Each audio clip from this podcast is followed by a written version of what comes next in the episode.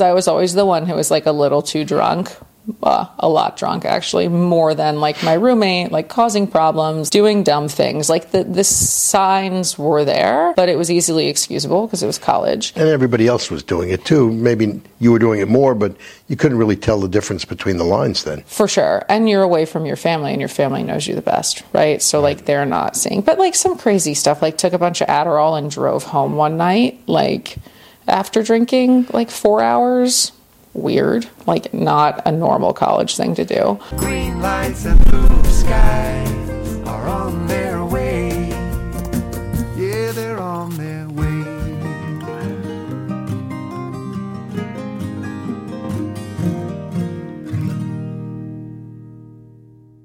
Hi, I'm Corey Rabin. Welcome to Crosstalk. This is the leading recovery podcast that exists on the entire earth. And we have algorithms to tell you about uh, maybe later. I don't really understand them. What are we saying? Follow us? What's the other thing? like follow subscribe Like, there you go. yeah He should do the intro. Exactly. I, I don't know what I'm talking about. Algorithms. I'm glad you brought that up. like follow subscribe Right. I'm being told by my guest, who is amazing, and you'll find out in a second, to like, follow, and subscribe. You have that? Do all of those things, and then I'm going to be silent the rest of the time. Not. I want to welcome uh, one of the most wonderful human beings the- in, on the face of the earth. Certainly, somebody we're going to learn a lot from. Um, somebody who's here from the state of Florida in New York City just to talk to us. And I want to welcome Josey Tynes. Welcome, Josey. thanks corey i feel like we did this last week We actually did this last week, and what happened was uh, Sergio wasn't here, and the microphones were placed in the wrong place, and we ended up hearing sounds that sounded like both of us had terrible gas. Uh, so we thought we'd save the viewers and we'd try a redux of this. So here we are. i feel like this one's going to be better anyway Yeah, well, that was pretty good. If this one is better, everybody's in for a real treat. So tell us a little bit about how life for Josey started, and and uh, just you know go wherever you want to go. So I should probably start off with my sobriety date, which is September 20th, 2010. It's not the first one, but hopefully it's the last one that I have. So my life, what it was like growing up, I had a family that gave me everything I wanted, needed, and more. Um, I remember feeling pretty pervasively misunderstood and different, not by my family, but just in general. I always have been like a super awkward person. Um, I don't look awkward, but I felt awkward, certainly. And, or maybe I do look awkward, I don't know. Maybe people will tell us in the comments. But uh, anyway, so I, my first memory was being in France to turning three. Um, and I always tell this story because it's such a metaphor for my life. And I remember at this fountain playing with these little boats with these other French kids. And I kept screaming at them louder and louder and louder. And I was screaming because I didn't understand there was a language barrier. But in hindsight, and a lot of work that I've done on myself, I recognize that was the first time that I really felt unheard. Um, and that's a theme also in my life and finding ways to be heard, whether that was through drinking or drugs um, or perfectionism or overachievement, but to be acknowledged and seen and heard um, was something that I think I struggled with probably until about five or six years into my recovery journey. And, and not being heard, um, it wasn't a family thing. It was, It was outside. thing. Yeah, it was it was you and with whatever you touched. Yeah, I just felt like I maybe it was more being misunderstood, which sounds like such a stereotype, but I just felt like I had to be loud in order to be heard or I had to be perfect in order to be acknowledged that relationships were conditional based upon my performance, my ability, my skills, how I looked, and if everything wasn't exactly perfect, then someone might leave. It's interesting the the metaphor, you know, at the fountain. Um, you certainly were heard, but not understood, which is exactly what you, you just described. What followed that? Totally. Yeah. Totally. Ironically, I did lock myself in a bathroom in France and that's not my first memory, nor do I find that one traumatic, although I'm sure it was for my parents having their three year old locked in a bathroom on the other side in a foreign country. Right. They had to come and take the door off. That's how that ended. Oh boy. And what you, why were you in the in the bathroom? My, was I in the bathroom? I don't mean in to get too personal, but I think I was just locked. I think I was just playing. I think I just locked Right. myself in there. and that that sticks in your mind because it, there was trauma with the, your parents' reaction, or you couldn't No, get I, out. or- that one doesn't even stick in my mind really at all. It's the fountain one. But ironically, like that would probably be what you would think would stick in someone's mind, Right. but it totally didn't. And it's interesting as a therapist too. I'll like tie this into it. The specific types of trauma that I focus on and work with are like developmental or relational trauma, um, which are used to be like little t, right? Um, trauma. And I think that those actually shape and develop the way that our brain works and the way that we interact with the world and that we talk to ourselves and the things we think about ourselves and the way we see ourselves and what we think we deserve and don't deserve. Um, so that's been true certainly in my experience as well with the fountain story versus being locked in a bathroom in a foreign country. so, were you traveling a lot uh, to different places? You were talking about being in France. My dad went over there. He worked for Disney um, for almost 40 years, maybe 40 years. And so he was there when they were opening Euro Disney in Paris. He went and stayed there for a number of months. And I went over for a period of time with my mom as well to be with him. And you grew up in, in the States. I grew up in the States in Central Florida in Winter Park, which is a part of Orlando. I don't say Orlando because then people ask you if you like grew up with Mickey Mouse. Yeah. Well, we're not going to get into that. No. No, this, we don't do commercials for Disney. here. No, no. Do not like, follow, and subscribe. So, you, you're, uh, what age were you? Uh, did you go to uh, elementary school and, and high school? In, Yeah, in, yeah, I can. So I went to elementary school. Um, things were fine. I rode horses when I was super young, so that was an outlet for me. I was super connected to that. I actually played violin starting at three with Suzuki. Um, I had like a lot of extracurriculars. I was in gifted, like all this stuff that like checks a box for like what you say would be like a good kid, and I was. I was a good kid. Um, but again, I always kind of felt this disconnection from the people around me.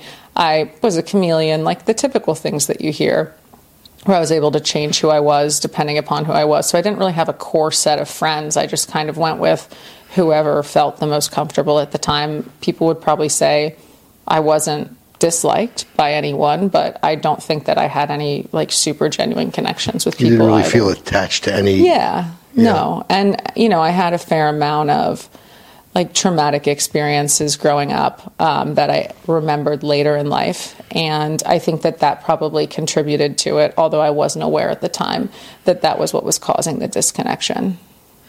Interesting.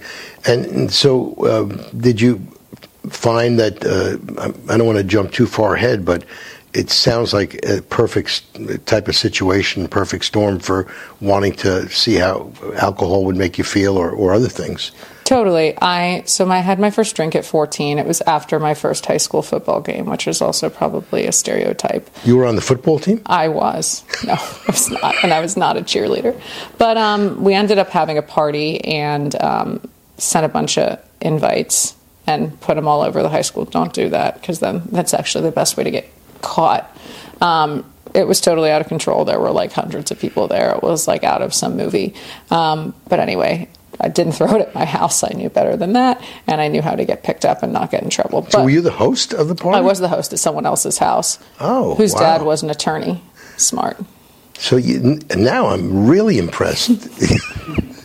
At an attorney, someone else's house, and you hosted. Yeah, and there was a dress code, And what was the dress code? pink and white.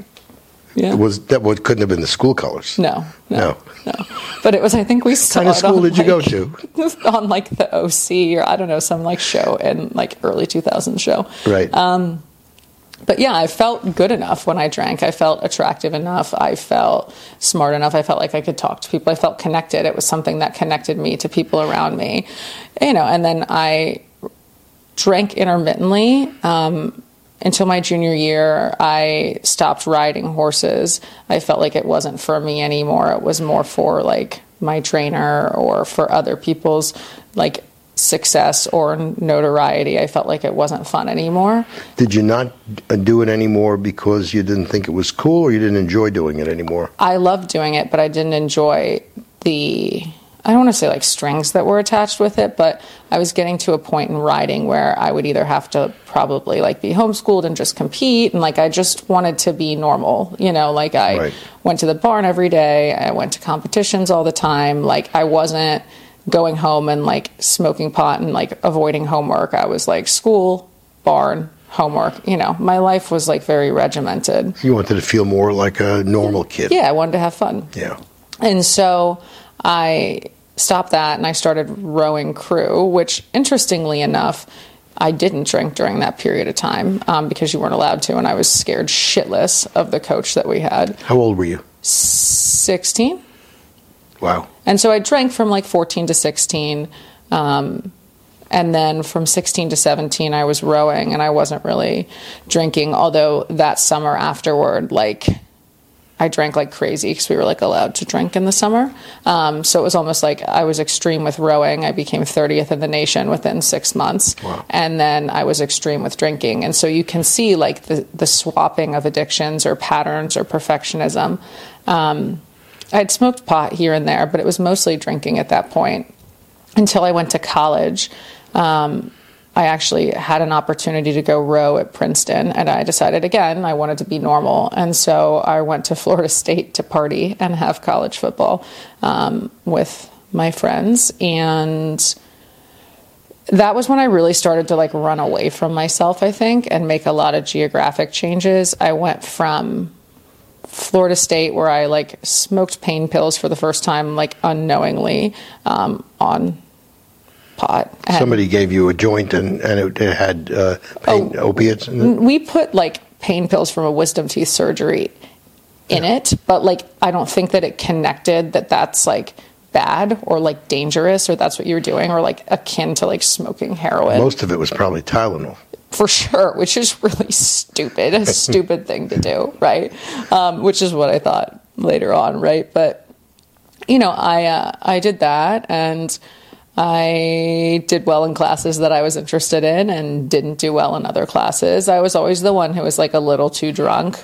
Uh, a lot drunk, actually, more than like my roommate, like causing problems, like doing dumb things. Like the the signs were there, but it was easily excusable because it was college. Um, and then and I, everybody else was doing it too. Maybe you were doing it more, but you couldn't really tell the difference between the lines then. for sure, and you're away from your family, and your family knows you the best, right? So like they're not seeing, but like some crazy stuff. Like took a bunch of Adderall and drove home one night, like after drinking like four hours. Weird, like not a normal college thing to do. Um, but I ended up like subsequently getting in an argument with a friend. Decided that I wanted to avoid having to go back and face that in the next year. I was like, I've always wanted to go to fashion school. I was studying fashion and business at Florida State. Um, so I said to my mom, I was like, I want to move to New York City. I found a fashion school that had rolling admission, and like three weeks later, I lived on the Upper East Side, and that was that. And all my problems were going to be left in Tallahassee. So th- that would be a really good description of a geographic. Yeah. So everything's going to be different. The only problem is we bring ourselves with us and we do the same things. Totally. Wherever you go, there you are came within probably a couple weeks. And being young and having access to resources and being a woman in New York City at like 19 years old in fashion is like a really good way to get into a lot of trouble. Like if you have addictive tendencies pretty quickly. Um, I did well my first semester. My second semester, I like effectively didn't really do anything except, Party. yeah, yeah. Ended up moving home for a guy um, the next year, and that didn't work. He was going to fix me. Um, that didn't work either. Found another guy that was going to fix me, and that's really when things got really bad. Um, You're 20, early 20s. 20 now. yeah uh, 20 yeah and so i ended up finding myself in an intensive outpatient program after my mom had said to me, I'd like called the cops three times on myself in one night, like swearing that there were people in my house that weren't. Like, my poor mother came home from like running. She was training for a marathon, and I was like, there were like police outside, and I was like out of my mind. Um, you know, and so they were like, you need to get help. My family, my mom, and I was like, yeah. She was like, well, what are you going to do? I was like, I'm just going to go like live in a motel figure it out. So I literally chose to like not have a home.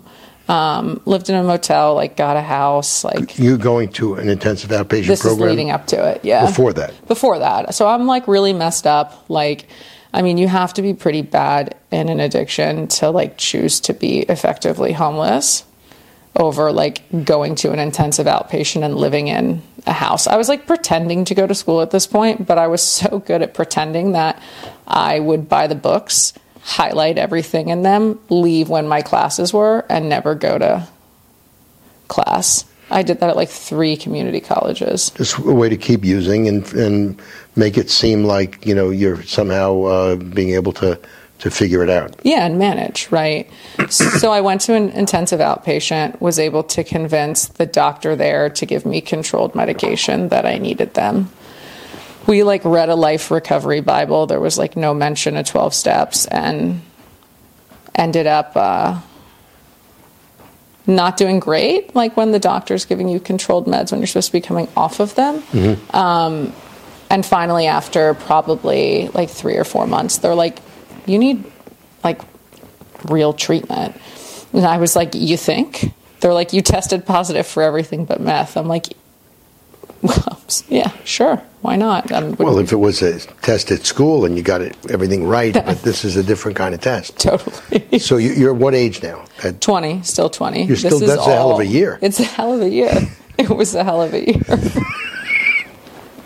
it was a long year. New York, boys, homeless, drug test, failed IOP. This is not what they they mean when they talk about one day at a time. Oh, manipulating physicians, you know. So uh, it was Christmas in 2009, and I was like not allowed to go with my family. Like my mom was like, "You gotta find a treatment center. Like here's your insurance." So they went away someplace for the holidays, and you went to treatment. Uh, no, they went to another family member's house, and I sat at home on Christmas. Um, and then I tried to find a treatment center. This was like before treatment was really like that accessible and like easy to get into. Um, and so there was like a waiting period of seven days, eight days, and right after the new year, I went to treatment. Um, You went to detox. yeah, I was in de- I was so bad that I was in detox for 17 days as a 20 year old. Wow. I was like that medically compromised. I was 25 pounds less than I weigh now. And I was, I had like cut all my hair off. Like, I looked like a little boy. Like, I was so emaciated and I had such a like, Sinead O'Connor look. yeah, yeah, but not not not chic. Yeah, no, not at all.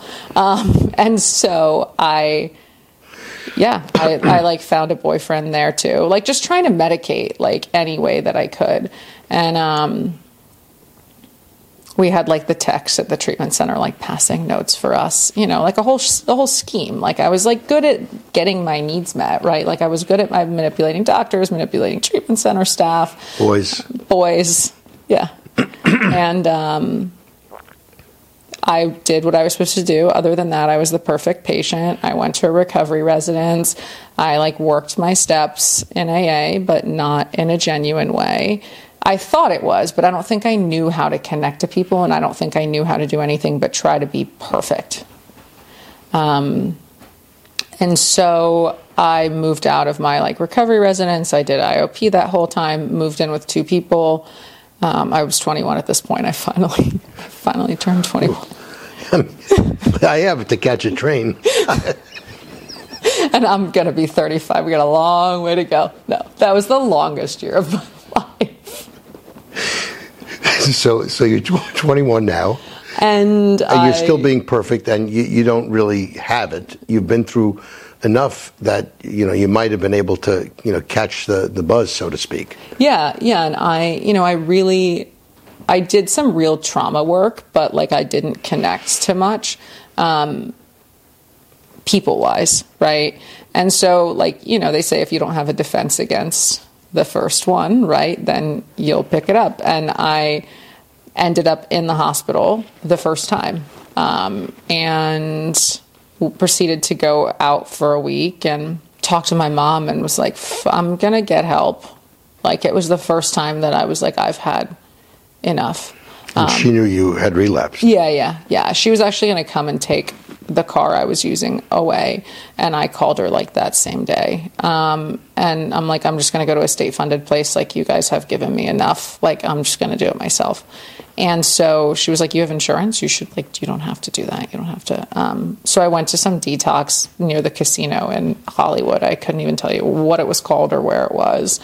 Went back to treatment for 30 days afterward and then I had to like go back to my job. And I had an apartment and I had bills and I didn't have help at that point. So I worked my steps honestly and humbly and started helping other people and um, immersed myself like in a community and i you know everyone had seen my relapse that was in my support group and i think that was the first opportunity i had to like genuinely show up imperfectly to people and watch that they would accept you if you were real, not if you were perfect. Um, You were ready to give up. yeah, yeah, I did. I really did at 21 and um, not 20. And uh, you know, I worked this job for a while, like a recovery job, and then I enrolled myself in another community college. Try to get those transcripts from all the times you pretended to go to school. That's a task. Getting it from one of them is a task. Yeah, it was like probably four, four.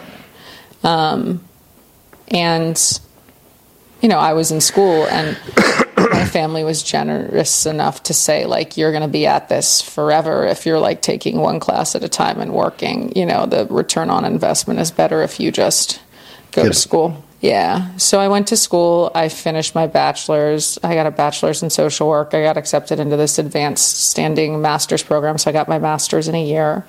Um, and then I began working as a therapist um, and have done that since 2012 um, as an intern and then practicing in 2013 um, with my master's. And since then, I have a family. I've been with my husband, who is like the most incredible person, um, for 13 years. Um, coming up on 14 years of recovery.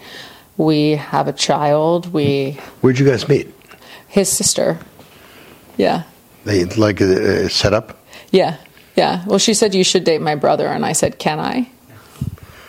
Nice. She was like, Yeah.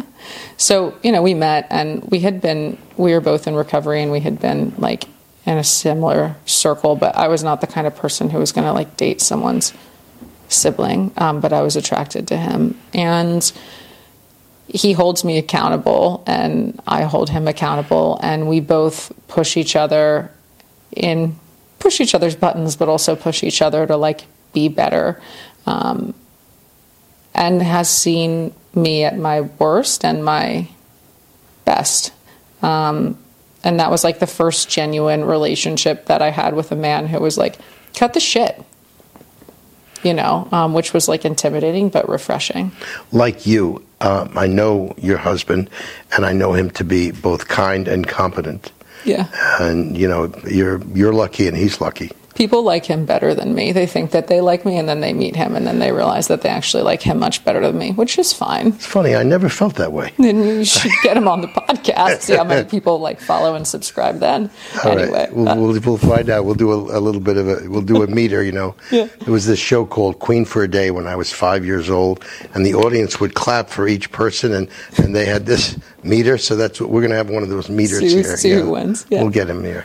But I ended up like gifts of recovery. I went back and got a business degree from Brown um, University. I ended up being asked to mentor as an adjunct faculty member. Um, a student there now, so um, it's so interesting. It's so weird to log into like their interface as like not a student. Um, I we ha- I have a business with my husband. I was able to. My goal when I started and I applied to Brown was to be a clinical director, and I surpassed that and became an executive director where I worked before. Um, had a child, started a business. Our business has grown. Like our five year plan was done in two. Um, we have a home. Like we're able to give back and provide for people that we love or people who need things. Um, And you do a lot. up. You do a lot of things for people for free, just to help people. Yeah, yeah, we do a lot of things for people for free. We're going to start a nonprofit to give free therapy um, if people in our practice are willing to give their time as well. I think that people who don't have access to things should have access to quality care that they ordinarily wouldn't have access to. Um, we're involved in like pediatric care and pediatric charities. Um, our son had some challenges and had some health scares, and we were able to stay sober and like support each other, although it wasn't always pretty, like through that. Right. So we're passionate about that. Um, just try to show up for everyone, but also show up for myself and show up in a way that's real. One of the questions um, I've asked on, on other interviews is if you had the opportunity to tell your three year old, eight year old, 10 year old Josey something, uh, what would you be telling your young version of Josey about, you know, like life advice type of thing? I would tell her that everything is okay in the end, and if it's not okay, it's not the end. And um, I would also tell her whatever your goals and dreams are, aim higher. Interesting.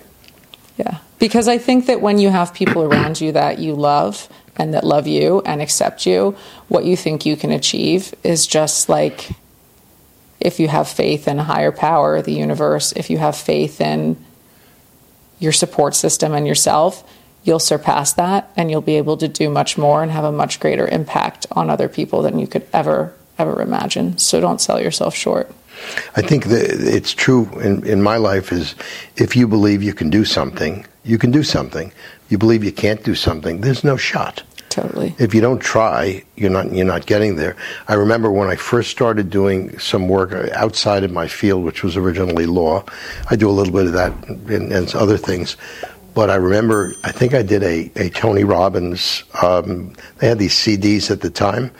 uh, they, they had these CDs at the time, and I, I think it was something like Unleash the Power Within, might have been the name of the, the program. And I, I remember him saying that is, is if, if you figure something out and you think something is a good idea, and you've looked at all the things, it is a good idea. Just go with it. And I think for me, I needed a push that helped me. Other things helped me too, family and whatever. But um, just having the nerve to try things that are uncomfortable and to do things that are uncomfortable, you find you know, things that you never would have imagined before. I was telling you earlier this evening that I, I did some stand up comedy at the Gotham Comedy Club in New York. I did it because I was scared to death mm-hmm. to get on a stage and do that. And what I found is is that when I got the mic in my hand, I wasn't scared. Yeah. It's crazy. It's crazy. I was a nut all day long, a, a complete total wreck. And then when I got on the stage, it was as if I was entering a warm bathtub.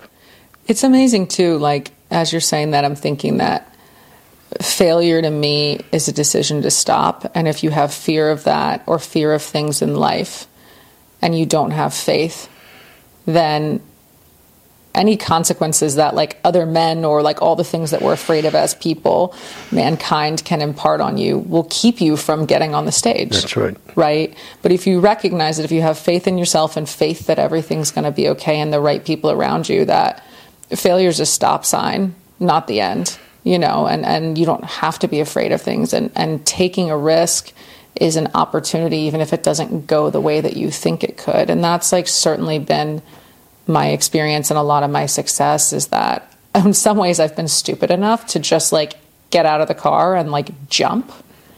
And in other ways, I've been carried when I couldn't walk by the people around me that I didn't even know. And I think a marriage of the two is like one of the keys to success in life and happiness. There's an expression, leap and the net will appear. Mm-hmm. That's what you just reminded me of. Hopefully, the net doesn't have holes in it. You know what?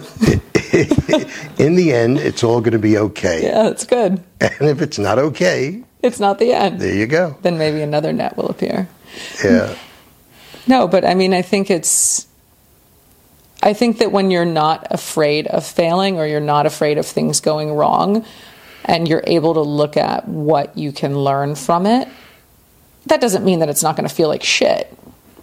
Because a lot of the time, the most transformative things feel like absolute garbage. Right. You'll come out on the other side of it with an understanding as to why that happened and that it needed to go that way and not the way you thought it should or it, you wanted it to. Right. Because something better is there. There's a, a song I'm, I'm thinking of. I think the, the line is from um, I'm Yours, my buddy Jason Mraz, my favorite artist. I shouldn't say that. My second favorite artist, or my third favorite artist. Gregory Page does the intro to our podcast, and I love Gregory uh, with a song called Green Lights and Blue Skies. But his friend Jason sings I'm Yours, and in the song it says, Win some, learn some. I reckon it's time to win some or learn some. And that's what it is. You know, whatever the result is, you're going to either get something from it or it'll work out the way you want. But you, it's going to move you in a direction that's going to be good in either event. Totally. Yeah. Totally. So you and you and I have a big night tonight. We do. Yeah, we, we're going to go see comedy. We're going to have a nice dinner. And I'm so happy we found out.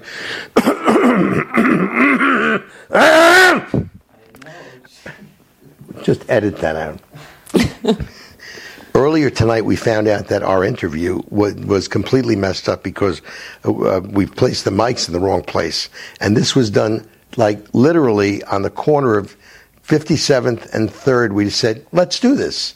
So I'm so glad that we got to, to do a redux of this tonight. And uh, we're going to have a great time tonight. And I hope, um, you know, our viewers enjoyed this as much uh, as I did. And I really appreciate your, you doing this yet again. And then we're going to get uh, Sean in here to see, uh, we'll do the Queen for a Day thing and see what happens. I love it. Thank you so much for having me. I really appreciate it. Um, we're going to, is there a closing you want me to do? Um, I have a question. Yeah. Um, I like. I'd like to know if uh, what's a question that you wish people would ask you more often. That's a really good question. What's a question that I wish people would ask me more often? People ask me a lot of questions about my tattoos. A lot of the time, they're really confused because they're like, you have an Ivy League education and you have tattoos, and you also have like nice things and you're functional, and like, I can't, it doesn't, Doesn't match. compute in my brain, right? Um, but what's a question that I wish people would ask me more would probably be do you need anything or is there anything I can do to help? Because I ask people that a lot. And I think a lot of people, because I'm self sufficient and I'm put together, think that like I don't need a hand. And like I, I totally do. I always like would take a hand from someone that knows better or like has been there. Right. And um, my husband and like my good friends are like, you good? You good? I'm like, yeah. They're like, nah, I don't think so. But I wish that more people would ask. And I think anyone in general, like people who are high functioning, like if they're okay or if they need if they need a hand. That's a good point. Um, like someone being able to tell if you're actually okay, but if someone asked you that and they meant it, but you didn't really know them, they didn't know you, what would allow you to answer that question honestly? I think I've been through enough shit that I don't fear the judgment of if they were like saying something ridiculous in return. I like I even try to catch myself if I'm getting coffee and someone's like, "How are you?" and I'm like, "Ah." You know, just like to practice a little bit of vulnerability and like genuine human interaction because people say good all the time or you have the people who are crazy who are like awful, fucking awful and you're like didn't want that much. Yeah. Yeah. Mark O was sitting in the chair about a month ago, I had the exact same answer. Did he? Yeah. It's interesting. Yeah. Well, he's also a very high, high functioning together person who helps everybody. Totally. So I think that you know part of the notion that, and it's not necessarily just for therapists; it's for anybody who's providing services on a regular basis. I can um, it's not often that clients come into my law office and are coming with their problems or whatever. They don't really want to know how I am. Right. and but but it's it's a good que- it's a it's a good question, and the answer is that we all want to feel like people care about us, and we want to be able to share what's going on and and you know connect. Totally. And I think, too, like, one of my biggest learning lessons, like getting sober, but also being a therapist, like overseeing a treatment center, more than one, like, is that what you think about someone on the outside is 10 times out of 10 not what's going on on the inside. And if you're curious, then you just might provide the curiosity that that person needs in order to like have a life-changing connection or have an insight that makes all the difference in the world. But we, you know, people say all the time like I'm not judgmental. Like y- you are because that's how humans like on a basal level protect themselves. We look at like what are our similarities and what are our differences. You see that when you're walking down the street and there's a bunch of people, right? Like do I go left? Do I go right? Do I go the middle? Is it like a group I can split up? Like those are all judgments.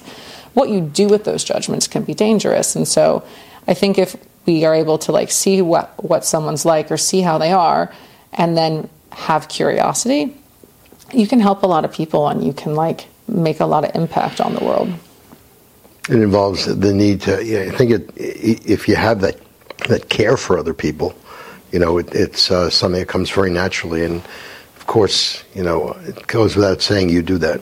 One other thing that I'll say, like, and we can put this wherever or not use it at all, is like, so I have this tattoo on my hand that says giving is greater than getting. It says give and then like get. And one thing that I've always done and I think is important, I don't know, it's a part of who I am. It's not anything I can change. I've been that way since I was like four, like inviting kids over to our house that like other people were like, why are they here? You know, um, is I've always given, maybe when I should have put something like in my own pocket, I've always given it to someone that needs it first. And I think that that return, not only like financially, but in life, is always tenfold. And so before I give to myself, of course, I like take care of myself, and not, I don't mean like in a people pleasing, unhealthy way, but like I always give to someone else who needs it. And I think the order of like giving and getting is really important too. And people think that if they have to get and get a certain amount before they can give, but I think anything you like covet or hold on to will be tested to see if it's taken from you. I agree. And you happen to be in the right profession, considering that's the way you're, you're wired. Totally. I almost got a dual um, JD and MSW degree. Wow. But Sean told me that he would leave me if I went away to school. Uh, and we had a long distance relationship. And actually, this really successful businesswoman was like, You can't find another partner. You can always get another degree. And it was totally the opposite answer of what I thought she would say. I thought she would be like, Go get it, girl. And she was like, Uh uh-uh, uh, do not do that. You'll regret it. She was right. Yeah. I think, you know, given the fact that I have one of those degrees, I can tell you it's nice, but it isn't the thing that makes the difference. Yeah. I wanted the ability to like have knowledge of both fields and like help and advocate in a way that was different. I ended up doing that with a business degree. Like I went and got a business degree instead of a PhD because I thought if I'm working in like an infrastructure that's a business, if I want to know how to help people, especially a nonprofit, I have to understand like nonprofit finance, how to pull the levers, like what do I need to do? And if I understand the numbers and I'm high enough up that I have access to the numbers, then I can push the right buttons to get people the help that they need. And like ultimately, the marriage of the two has been really, really helpful. Yeah, I, I think those two degrees, I mean, the business married with the uh, the social uh, knowledge is is you know amazing, and you can help a lot of patients. Some of the struggles that the patients have have so much more to do with that. You're not going to be asked for legal advice sitting speaking with a patient. Yeah, um, you know, my partner's doing this, my business is going this way. That I mean, you actually you know can lead them. Not that you're going to be their business counselor, but you can lead them in a direction that makes some sense with that background. Totally. And like business psychology, sports psychology, even like being able to understand acronyms. Like I've done big budgets before. Like I know how to do all of that stuff. So mm-hmm. it's not like someone has to bring me up to speed. I'm like, I get it. Right. I get it. Good. All right, we're going to a show. I know you don't want to cancel it. No, we're not canceling. it. We're not canceling. it. You, you, you I the. wish you guys been on longer. this is like oxygen for me. Is it? Yeah, actually, like listening to these interviews. I'm glad. You're you're really good. I love it. Thanks. You guys want to hug each other? I, I'm definitely hugging you if Sean won't mind. No, he won't mind. I kept my turtleneck on. Thanks for having me. Yeah, thanks for doing this. Yeah. Uh, do you want to take a picture of like a still picture Uh, sure. for Yeah. the, uh, the you know the